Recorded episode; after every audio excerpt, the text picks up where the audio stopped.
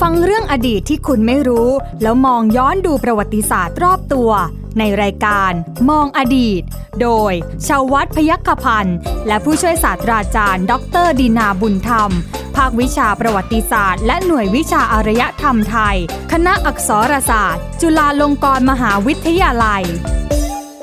สวัสดีครับ คุณผู้ฟังครับต้อนรับคุณผู้ฟังเข้าสู่รายการมองอดีตนะครับ วันนี้ผมใหญ่ชวัฒน์ปยักพันธ์ยังคงทำหน้าที่อยู่นะครับ ร่วมกับอาจารย์นะฮะจากจุฬาลงกรณ์มหาวิทยาลัย ผู้เชี่ยวชาญด้านประวัติศาสตร์นะฮะบอกทุกครั้งเลย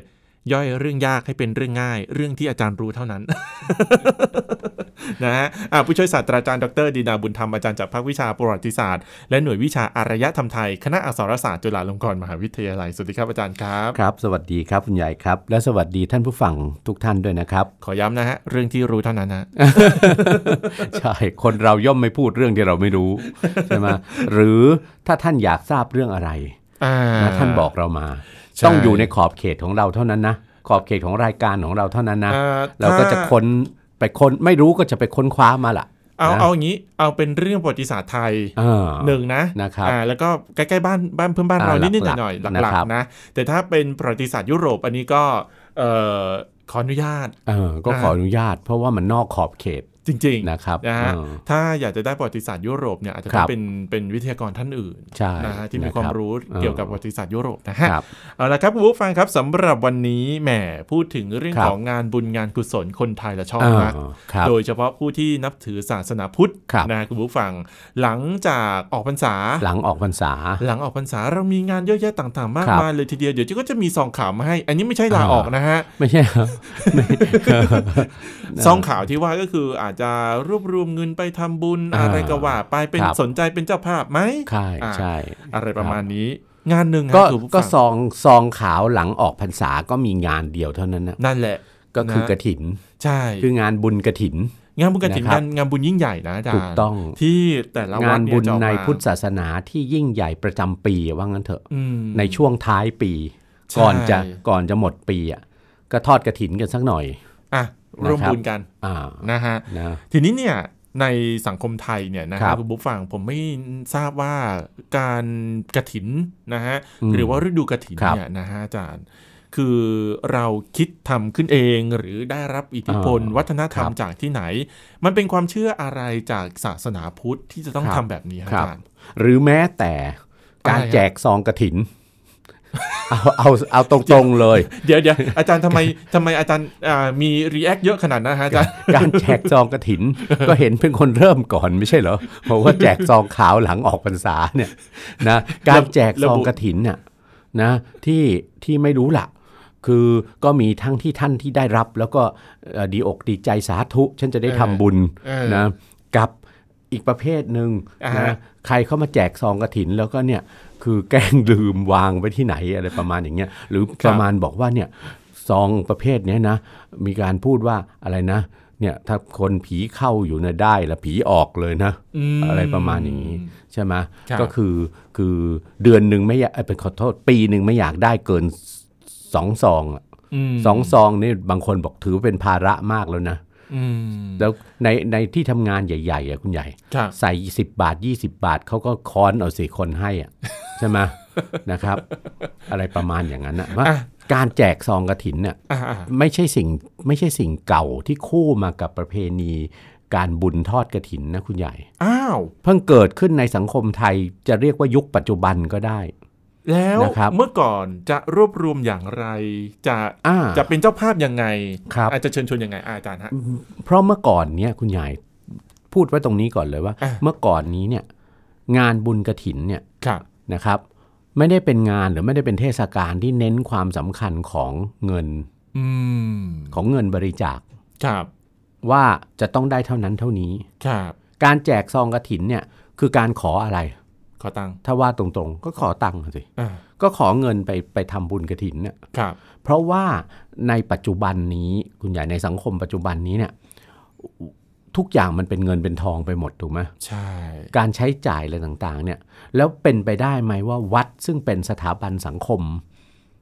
สถาบันหนึ่งในในสังคมไทยเราเนี่ยจะไม่มีภาระต้องใช้จ่ายอะไรเลยค่าน้ำมันเป็นไปค่าไม่ได้ฟถูกต้องอย่างน้อยก็ค่าน้ำค่าไฟ ค่าบำรุงรักษาครับอะไรต่างๆ ในสถเขาเรียกอะไรนะเสนาสนะถาวรวัตถุในวัดเนี่ยครับหรือไอ้นี่ไม่รวมถึงความคิดต่างๆของของเจ้าอาวาสหรือพระสงฆ์ในวัดอีกนะ ที่ท่านอยากจะสร้างพระอุโบสถอะไรต่างๆ เพิ่มเติมอ่าฮะขึ้นในวัดเนี่ยครับจะจำเป็นหรือไม่จำเป็นอันนี้ เราไม่ทราบละแต่ว่าครับทุกอย่างมันปัจจุบันเนี้ยมันไม่มีใครมาทำให้ฟรีๆหรอกอ่าใช่ใช่ไหมหรือมันหาเจ้าภาพคนที่มีอันจะกินที่มีจิตศรัทธามาเติมเต็มให้ไม่ได้ทุกวัดหรอกอุ้ยการสร้างพระอุโบสถหลังหนึ่งเนี่ยอาจารย์เป็นสิบสิบล้านถูกนะต้องเดี๋ยวนี้นะ ถูกต้องสิบสิบล้านนั่นยังน้อยนะอ่าฮะบางถึงทีก็ถึร้อยงล้านร้อยล้านไปแล้วก็เออร้อยล้านก็มีมีนะครับ เพราะฉะนั้นบุญกระถินเดี๋ยวเนี้ยครับ จุดจุดมุ่งหมายจุด สำคัญของบุญกระถิน มันไม่ใช่ผ้ากระถินแล้วอะครับในปัจจุบันเนี้ยครับมันกลายไปอยู่ที่อะไรไปแล้ว ไปที่ตัวที่เงินครับที่เงินไปแล้วอะอืมทีนี้จะย้อนไปว่า ถ้าในสมัยโบราณเนี่ยครับความสำคัญไม่ได้อยู่ที่เงินครับแล้วความสำคัญอยู่ที่อะไร ความสำคัญอยู่ที่การไปถวายผ้ากระถินน่ะมหรือเรียกกันผ้าพระกระถินเนี่ยครับนะครับนะจุดสำคัญคือการบุญกระถินเนี่ยคือการนำผ้า ใช่ไหมผ้าไตรจีวรครับใช่ไหมครับ หรือผ้าผืนใดผืนหนึ่งในไตรจีวรที่ที่พระสงฆ์พระสงฆ์ครองอะครับนะครับ ตามพุทธบัญญัติเนี่ยนะไปถวายอืมเฉพาะหนึ่งชุดเท่านั้นนะไปถวายชุม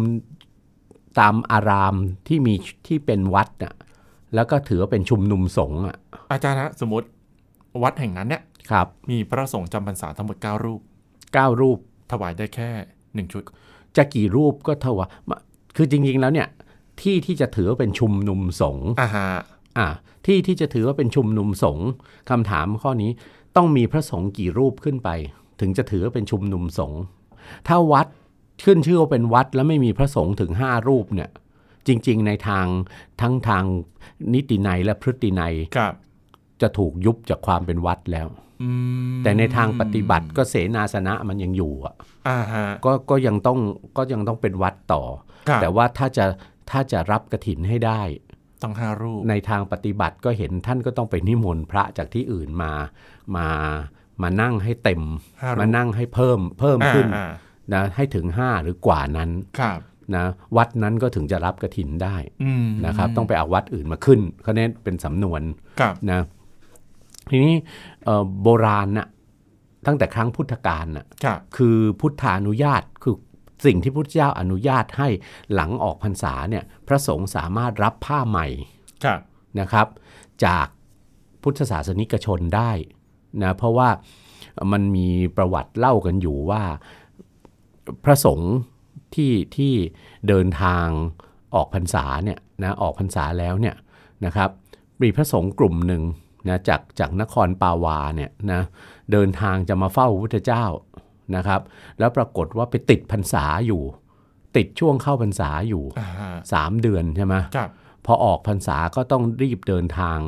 นะรอนแรมมาเนี่ยนะจีวรก็เปียกน้ำเปื้อนเก่าคร่ำคร่าอะไรต่างๆ พอมาเฝ้าพระพุทธเจ้าที่พระเวรุวันที่เมืองที่ที่กรุงราชคฤห์เนี่ยนะครับ พุทธเจ้าก็เห็นสภาพของของพระสงฆ์ที่เดินทางรอนแรมมาแล้วก็พระสงฆ์ที่จีวรเก่าเนี่ยนะครับ ก็เลยมีทรงบัญญัติ เป็นพระพระธรรมวินัยไว้ว่า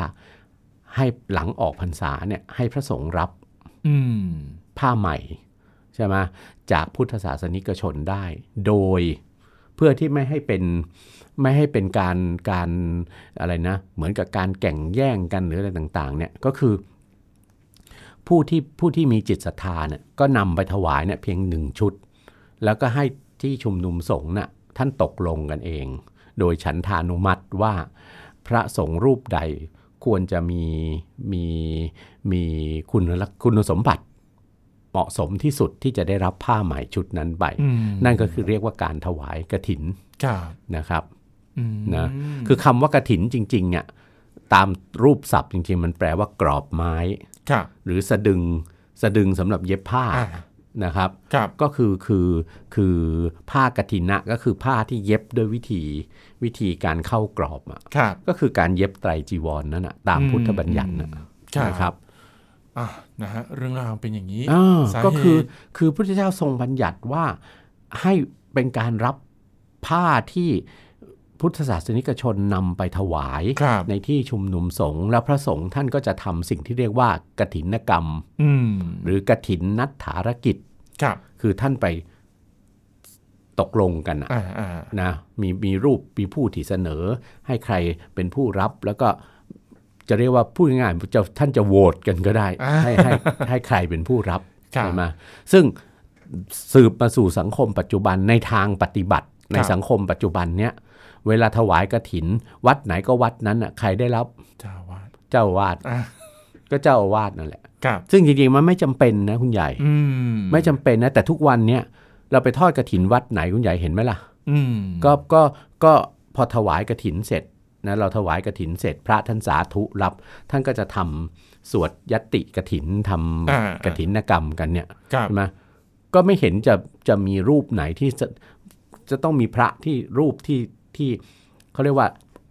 ได้รับทั้งการคัทั้งเลือกวัดอุปโลกขึ้นมาให้เป็นผู้เสนอชื่ออะอ่าเสนอชื่อใครที่มีความเหมาะสมอะไรต่างๆ เนี่ย ก็ไม่เคยเห็นท่านเสนอชื่อคนอื่นนอกจากเจ้าอาวาสเอานี่พูดพูดกันอย่างซื่ออ่าๆใช่ไหมทั้ครับงๆที่จริง ๆ แล้วเนี่ย ไม่ได้มีพระพุทธบัญญัติเอาไว้ว่าต้องต้องเป็นเจ้าอาวาสหรือเป็นหัวหน้าชุมนุมสงฆ์อืมที่นั้นเท่านั้น คือพูดอย่างนี้ก็ไม่ได้จะมาเป็นการมายุให้พระท่านปฏิวัติ ว่าไปเสนอชื่อรูปอื่นนะอ่าอะไรฮะประมาณอย่างนี้ก็คืคอรับตรงเนี้ยคุณใหญ่เห็นไหมล่ะว่า เสนอไปเป็นอะไรเท่านั้นพอเป็นเป็นพิธีพอ เพราะจุดสำคัญขออนุญาตใช้คำฝรั่งนิดหนึ่งจุดโฟกัสของของงานบุญกระถินในสังคมไทยปัจจุบันเนี่ยมันไม่ใช่ผ้ากระถินแล้วไงอ่ามันไม่ครัใช่บผ้ากระถินแล้ว มันไปอยู่ที่เงินเงินครับไปอยู่ที่ปัจจัยครับใช่ไหมมากกว่า อืม มีการนับด้วยนะ ปีนี้ได้เท่าไหร่ถูกต้องคือกลายเป็นว่าเอ่อไอ้ไอ้ไอ้ไอ้ประเพณีกระถินเนี่ยนะกลายเป็นว่าเอ่อสิ่งที่จะสิ่งที่เรียกว่าบริวารกระถินอ่าบริวารของผ้ากระถินน่ะครับนะเช่นเอ่อจตุปัจจัยต่างๆใช่ไหมเครื่องใช้ไม้สอยอะไรต่างๆเนี่ยอืมที่ตามมากับที่ที่ทายกทายิกา พุทคธรับศาสนิกชนจะ นำมาร่วมบุญกันเนี่ยอืมนะมีทั้งที่เป็นสิ่งของต่างๆ รวมทั้งเงินด้วยครับเงินบำรุงวัดน่ะครับใช่ไหมมันมีความสำคัญมากกว่าผ้ากระถินอืมใช่ไหมครับนะเพราะเดี๋ยวนี้เหรอเอ่อผ้ากระถินซึ่งก็คือผ้าไตรจีวรนนั่นแหละใช่ไหมครับนะพระสงฆ์เดี๋ยวนี้ท่านก็มีสตังค์ที่จะซื้อที่จะซื้อเปลี่ยนใหม่ได้อะโดยท่านไม่ต้องรอปีละปีละปีละชุดหรอก บางทีญาติโยมก็นำไปถถูกวายต้องให้ญาติโยมที่มีศรัทธานะครับในในในอะไรอย่างเงี้ยใช่ไหมอ่ท่านท่านก็ท่านก็ทำไมแค่ผ้าไตรชุดเดียวทำไมท่านจะท่านจะมีหาใหม่ไม่ได้ครับใช่ไหมตรงเนี้ยก็ก็คล้าย ๆ ว่าความสำคัญก็เปลี่ยนจุดอืมมาไปอยู่ที่ปัจจัยอย่างเดียวนั่นแหละครับคือผมงานบุญกระถินกลายเป็นว่าเหมือนกับการการรวบรวมปัจจัยนำไปถวายพระครับ แล้วที่สำคัญที่สุดมันก็เลยกลายเป็นไอ้ไอ้ความเปลี่ยนแปลงตรงเนี้ยคุณใหญ่ครับ เคยตั้งข้อสังเกตเหมือนกันนะ เคยตั้งคำถามนะในฐานะที่มันก็คือปรากฏการณ์ทางสังคมอย่างหนึ่งใช่ไหมอ่าครับความเปลี่ยนแปลงของประเพณีเนี่ย เคยตั้งข้อสงสัยอย่างหนึ่งว่ามันเกิดขึ้นในสังคมไทยตั้งแต่เมื่อไหร่ นั่นสิเอออาจารย์อาจารย์เล่าบอกว่าตอนสมัยก่อนเนี่ยครับความสำคัญอยู่ที่ผ้ากฐิน ใช่ เนี่ยเนี่ยเนี่ยเออผ้าไตรจีวรเนี่ยความสำคัญคอรับยู่ตรงนี้พอมันเปลี่ยนไปสังคมมันเริ่มเปลี่ยนอืมมันเริ่มเปลี่ยนตอนไหนครับที่เริ่มมองเห็นปัจจัยหรือตัวเงินเป็นตัวหลักมากกว่าเป็นตัวหลักมากกว่าอ่าฮะนั่นแหละ ตรงเนี้ยตั้งเคยตั้งคำถามว่ามันเป็นเมื่อไหร่ครับเพราะในสมัยโบราณครับต่อให้กระถินระดับที่พระมหากษัตริย์ ทรงเป็นเจ้าภาพเองที่เรียกว่าพระกฐินหลวงเนี่ยอืมนะครับ ที่ส่วนใหญ่ก็จะเสด็จพระราชดำเนินไปหรือโปรดเกล้าให้พระราชวงศ์เสด็จแทนพระองค์เนี่ยครับตามพระอารามหลวงต่างๆ เนี่ยครับพระกฐินหลวงแต่โบราณเองก็ไม่ได้ก็ไม่ได้มีเงินเป็นปัจจัยหลักเป็นปัจจัยหลัก พระมหากษัตริย์ก็ทรงถวายเฉพาะผ้าพระกฐินกับของที่เป็นบริวารพระกฐินน่ะอ่าฮะเท่านั้นนะครับ แล้วก็ เงินไม่ใช่ปัจจัยหลัก ขนาดนั่นขนาดกระถินระดับสูงแล้วนะครับระดับระดับสูงสุดของแผ่นดินแล้วเนี่ยอืมนะครับ แต่คุณใหญ่คิดไหมว่า มันก็มันก็ถ้าถามว่าเริ่มเมื่อไหร่เราคงตอบไม่ได้หรอกครับไอ้ไอ้ความเปลี่ยนแปลงตรงเนี้ย แต่มันก็ถ้าถ้าตอบแบบกำปั้นทุบดินว่างั้นเถอะอืมมันก็คือเริ่มเมื่อเงินกลายเป็นปัจจัยสำคัญในสังคมอะอืม ในในในอะไรนะ ในสังคมที่เปลี่ยนแปลงไปอะอืมนะฮะตัวอย่างเช่นสำหรับในในในชุมชนวัดน่ะครับในชุมชนทางศาสนาเนี่ยครับนะครับ ไม่มีทางเลยที่จะปฏิเสธได้ใช่ไหมว่าว่าว่าเงินทองเนี่ยเข้าไปมีบทบาทนะครับเพราะอย่างอย่างที่เรียนแล้วใช่ไหมวัดเองก็ไม่สามารถอยู่ได้อะอืมจริง ถ้าโดยไม่ใช้จ่าย จริงฮะมีภาระค่าใช้ค่าใช้จ่ายเหมือนกันใช่ไหมใช่ครับนะในอดีตเนี่ยนะในสมัยโบราณเนี่ยถ้าเป็นพระอารามหลวงครับใช่ไหมเราก็ทราบอยู่ว่ามีเงินอุดหนุน เงินพระราชทานไปอุดหนุนเนี่ยจากครับองค์พระมหากษัตริย์ครับหรือจากเจ้านายขุนนางที่ที่สร้างวัดเองเป็นผู้อุปถัมภ์อุปถัมภ์วัดนั้นอยู่ครับใช่ไหมหรือชาวบ้านในชุมชน คือในสมัยโบราณความต้องการใช้จ่ายอะไรมันไม่ได้มีมากมายมอะไรเหมือนเดี๋ยวนี้ที่ทุกอย่างมันเป็นเงินเป็นทองไปหมดครับใช่ไหมแต่ว่าพอพอสังคมมันเริ่มเปลี่ยนตรงเนี้ยเงินเงินมีความสำคัญมากขึ้นน่ะครับสำหรับการอุดหนุนจุนเจือทุกสิ่งทุกอย่างครับสำเพื่อการดำรงอยู่ของขององค์กรใดองค์กรหนึ่งเนี่ยอืใช่ไหมฮะวัดเองก็ต้องดิ้นรนในเรื่องนี้ด้วยครับใช่ไหมซึ่งปรากฏการณ์ตรงเนี้ย อาจารย์อาจารย์เดานะว่ามันไม่เกินร้อยปีที่ผ่านมาเนี่ยหรอกอืมมันไม่เกินร้อยปีที่ผ่านมานี่หรอก ไอ้ลักษณะของการที่ใครจะเป็นเจ้าภาพทอดกระถินสักคนหนึ่งเนี่ยคุณใหคญ่รับแล้วจะต้องพิมพ์สิ่งที่เรียกว่าดีกากระถินน่ะอ่าใช่ไหมซึ่งในระยะหลังมาเนี่ยคุณใหญ่เห็นไหมว่ามีโรงพิมพ์ที่เขาเขารับจ้างพิมพ์เลยนะมีเพราะฮดีกากระถินที่ พับเสร็จดีกาเนี่ยจะบอกใช่ไหมว่ามีกรรมการใช่ใครใช่เป็นประใคธานมีใครมาร่วมบุญอะไรกันบ้างเนี่ยอ่าฮะแล้วก็จะพับใส่ซองซองกระถินก็จะเป็นรายละเอียดใช่ไหมใช่ครับนั่นน่ะ คือมันมีโรงพิมพ์รับพิมพ์แล้วพิมพ์ทีละน้อยน้อยน้อยก็ไม่ได้ใช่ไหมต้องเยก็ต้องะพิมพ์กันทีละเยอะเป็นร้อยเป็นพันอะครับแล้วก็แจกกันไปแล้วบางครั้งเนี่ยกรรมการมีเป็นสายๆเลยนะใช่ไหมสายเหนือสายใต้อะโดยเฉพาะกระถินที่เขาเรียกกันว่ากระถินสามัคคีอะอ่าใช่ไหมอ่าเอ่อสายนี้สายนี้คือบางคนญาติเยอะไงครับหรือคนที่อยู่ในในในที่ในทำงานใหญ่ ๆ อะอ่าฮะเขาก็จะแบ่งสายกันไปหาเงินอืใช่ไหมแล้วแข่งขันกันด้วยนะ ว่าสายไหนหาได้มากกว่ากันอะไรประมาณอย่างนั้นอะแล้วแล้วกลายเป็นว่ากลายเป็นความเชื่อต่อไปอีกว่า สายไหนหรือกลุ่มไหนหาได้มากกว่า นั่นกลุ่มนั้นก็อะไรแรงกว่า บุญกุศลแรงกกุว่าศลแรง ซึ่งจริงมันไม่ใช่อย่างนั้นเนาะอ่าใช่ไหมจริงก็แต่แต่ก็อีกเหมือนกันก็แข่งขันกันไป ถ้าเกิดว่าบางครั้งก็ยังมีนะ แข่งแข่งกับอะไรนะ แข่งกับกับกลุ่มนี้ไม่ได้ใช่ไหมอืมแข่งกับกลุ่มนี้ไม่ได้ อะไรต่างๆก็ควักเติมแบบเพิ่มไปก็มีอะไรประมาณอย่างนั้นนะครับนะครับอาจารย์แล้วอย่างนี้เนี่ยพอยุคสมัยเปลี่ยนไปเออเมื่อเงินเป็นปัจจัยหลักในครับการทำบุญกระถินเออแล้วมันจะต่างอะไรกับพุทธพาณิชย์ฮะอะก็นั่นนะก็คือปรากฏการณ์ที่เรียกว่าพุทธพาณิชย์ไงเออ ใช่ไหมคือปรากฏการณ์ที่เรียกว่าพุทธพาณิชย์ไงคุณใหญ่อืมใช่ไหมว่าว่ามันกลายเป็นว่า แม้แต่สถาบันศาสนาเนี่ยครับนะเอ่อเงินทองกลายเป็นของจำเป็นอะอืมที่เข้ามา คือบางครั้งเนี่ย มันจำเป็นเพียงส่วนเดียวอ่าฮะแต่ว่าวัดเองอะครับใช่ไหมวัดเองอะไปขยายขยายขอบเขตของการใช้จ่ายครับใช่ไหมครับนะโดยที่เราอาจจะเรียกว่าการใช้จ่ายที่ไม่จำเป็นอะครับ ขึ้นไปอีกถูกไหมอืม เช่น บางครั้งเนี่ย วัดเป็นวัดวัดในชนบทครับไม่ได้ไม่ได้เป็นวัดในเมืองใหญ่ ไม่ใช่เป็นวัดในเขตเทศบาลอืมแต่ว่า พระในวัดพระสงฆ์ในวัดตั้งแต่เจ้าอาวาสเป็นต้นไปเนี่ยครับท่านท่านเกิดอยากมีพระอุโบสถขนาด9ห้อง วัดในชนบทอ่าอ่าโอเค9ห้องหรือ11ห้องอ่าฮะอย่างเงี้ยขึ้นมาเนี่ย ใช่ไหมใหญ่นะ แล้วใครใครไปห้ามคนในชุมชนก็บอกว่าอ้าวมันไม่เห็นจำเป็นต้องมี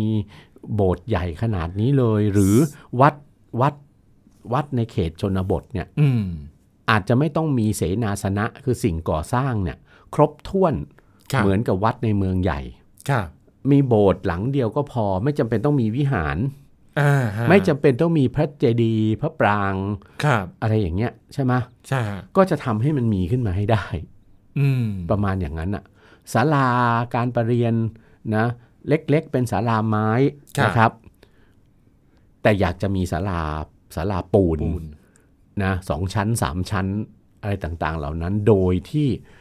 คือคือไม่ได้พิจารณาว่ามันเป็นของจำเป็นจริงๆหรือเปล่าอืมไอ้ถาวรวัตถุพวกเนี้ยจริงอยู่มันสะท้อนให้เห็นถึงความเจริญนะครับแล้วในทางบริหารคณะสงฆ์ปัจจุบันเนี้ย ท่านเอามาเป็นมาตรฐานวัดอะไรด้วยรู้ไหมยเอ๊ะอะไรอะฮะวัดความความเขาเรียกอะไรนะ ความแข็งขันของของพระสงฆ์ผู้เป็นเจ้าอาวาสอะอืมอ่าว่าว่าท่านเอาใจใส่ในการบำรุงรักษาวัดของท่าน จัดให้มีถาวรวัตถุเพิ่มเติมอะไรต่างอย่าบอกนะว่าพระสงฆ์ก็มี KPI อะๆ อาจจะไม่ได้เรียกว่า KPI ตรงๆอ่าฮะใช่ไหมแต่มันก็เป็นอะไร เพราะว่าในทางคณะสงฆ์เนี่ยท่านก็ครับมีการบริหารจัดการของท่าน ใช่ไหมอืมอืมมีสมณศักดิ์มีมี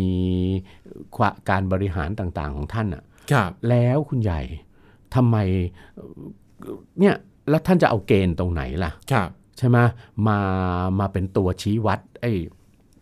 ไอ้ผลงานน่ะอืมใช่ไหมอืของพระสงฆ์แต่ละรูปที่ท่านจะมีมีความสามารถที่ขึ้นไปเลื่อนเลื่อนชั้นเลื่อนศักดิ์อะไรต่างครับๆก็ต้องดูที่เรื่องนี้ด้วยคือคือความสามารถในการบริหารจัดการวัดที่ท่านครองอยู่อืมให้มีเสนาสนะครั บบำรุงรักษาเสนาสนะในวัดน่ะครับคือจริงๆไอ้คำว่าบำรุงรักษามันไม่จำเป็น มันไม่ได้หมายความว่าต้องสร้างอะไรเพิ่มเติม สร้างอะไรให้มันยิ่งใหญ่ครับแข่งกันเสมอไปใช่ไหมครับบำรุงรักษาสิ่งที่มีอยู่ เพียงพอต่อต่อขนาดของวัดอืมจำนวนของพระจำนวนของของญาติโยมในชุมชนครับใช่ไหมครับครับที่ที่จะมามาทำบุญมาบำรุงวัด แค่นั้นก็อาจจะเพียงพอแล้วใช่ไหมแต่ว่าหลังๆมาเนี่ยท่านกลายเป็นเรื่องที่แข่งขันกันครับทีนี้ถ้าแข่งขันกันแล้วเนี่ยบางวัดโชคดีมีมีโยมอุปถากครับนะมีผู้อุปถัมภ์ใช่ไหมเป็นผู้มีอันจะกินครับ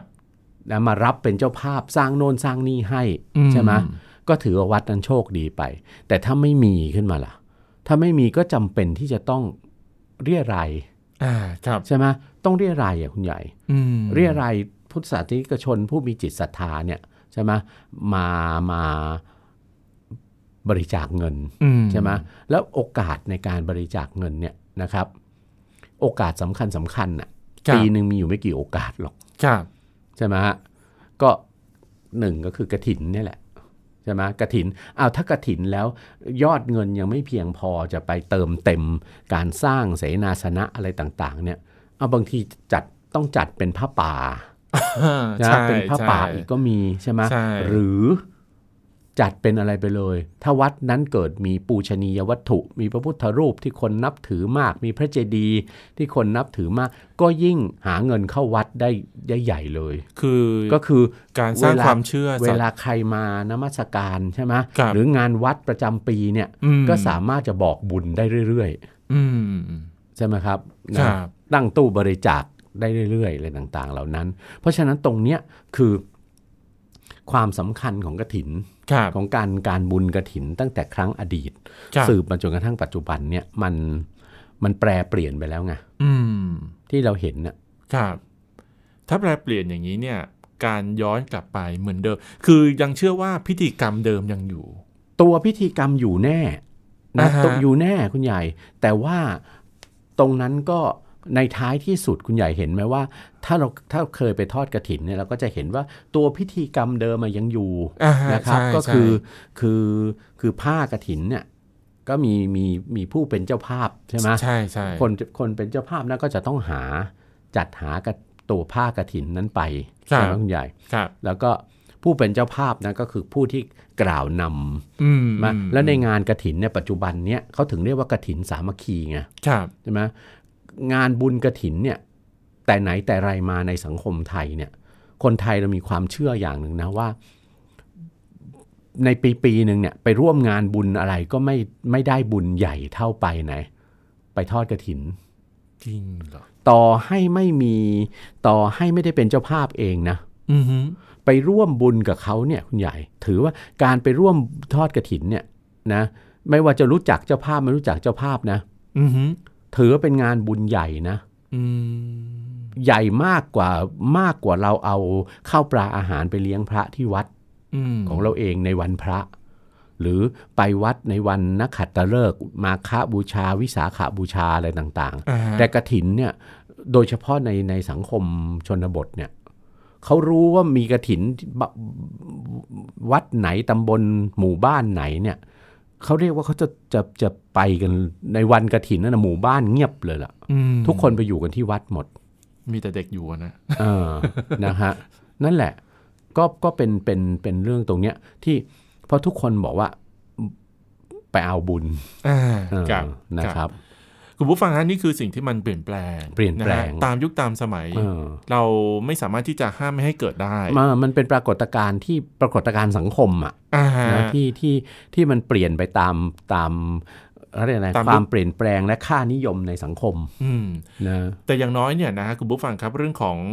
ประเพณีวัฒนธรรมพิธีกรรมต่าง ๆ ก็ยังอยู่ครบก็จริงใช่นะฮะแต่ว่ามันมีสิ่งที่เกิดขึ้นหลังจากนั้นอืมนั่นก็คือการรวบรวมปัจจัยต่าง ๆ ในการใช่ที่จะนำไปใช้ภายในวัดเองก็ตามใช่หรือแม้กระทั่งการก่อสร้างศาสนวัตถุครับนะที่เกิดขึ้นในวัดเองก็ตามอืมนะฮะอืมคุณผู้ฟังครับ อย่างนี้อันนี้เอามาเพื่อให้เรียนรู้ว่ามันเกิดการเปลี่ยนแปลงขึ้นใช่ในสังคมนะฮะเออคุณผู้ฟังประเพแล้วก็ณีวัฒนธรรมประเพณีอืมมันเป็นของที่มีความเปลี่ยนแปลงเสมอครับนะมันมันไม่หยุดนิ่งอยู่กับที่ตลอดชั่วฟ้าดินสลายหรอกครับนะครับแต่ว่าเราเล่าให้ฟังนะว่าเมื่อก่อนมันเป็นยังไง ใช่นะฮะนะครับเอาละครับวันนี้หมดเวลาแล้วนะฮะคุณผู้ฟังครับยังไงขอบคุณนะฮะสำหรับการติดตามรับฟังนะครับ ผู้ช่วยศาสตราจารย์ดรดินาบุญธรรมและผมใหญ่ชวัฒน์พยกพันธ์ลาคุณผู้ฟังไปก่อนครับ สวัสดีครับ สวัสดีครับ ติดตามรับฟังรายการย้อนหลังได้ที่เว็บไซต์และแอปพลิเคชันไทย PBS Radio ไทย PBS ดิจิทัล Radio วิทยุข่าวสารสาระ เพื่อสาธารณะและสังคม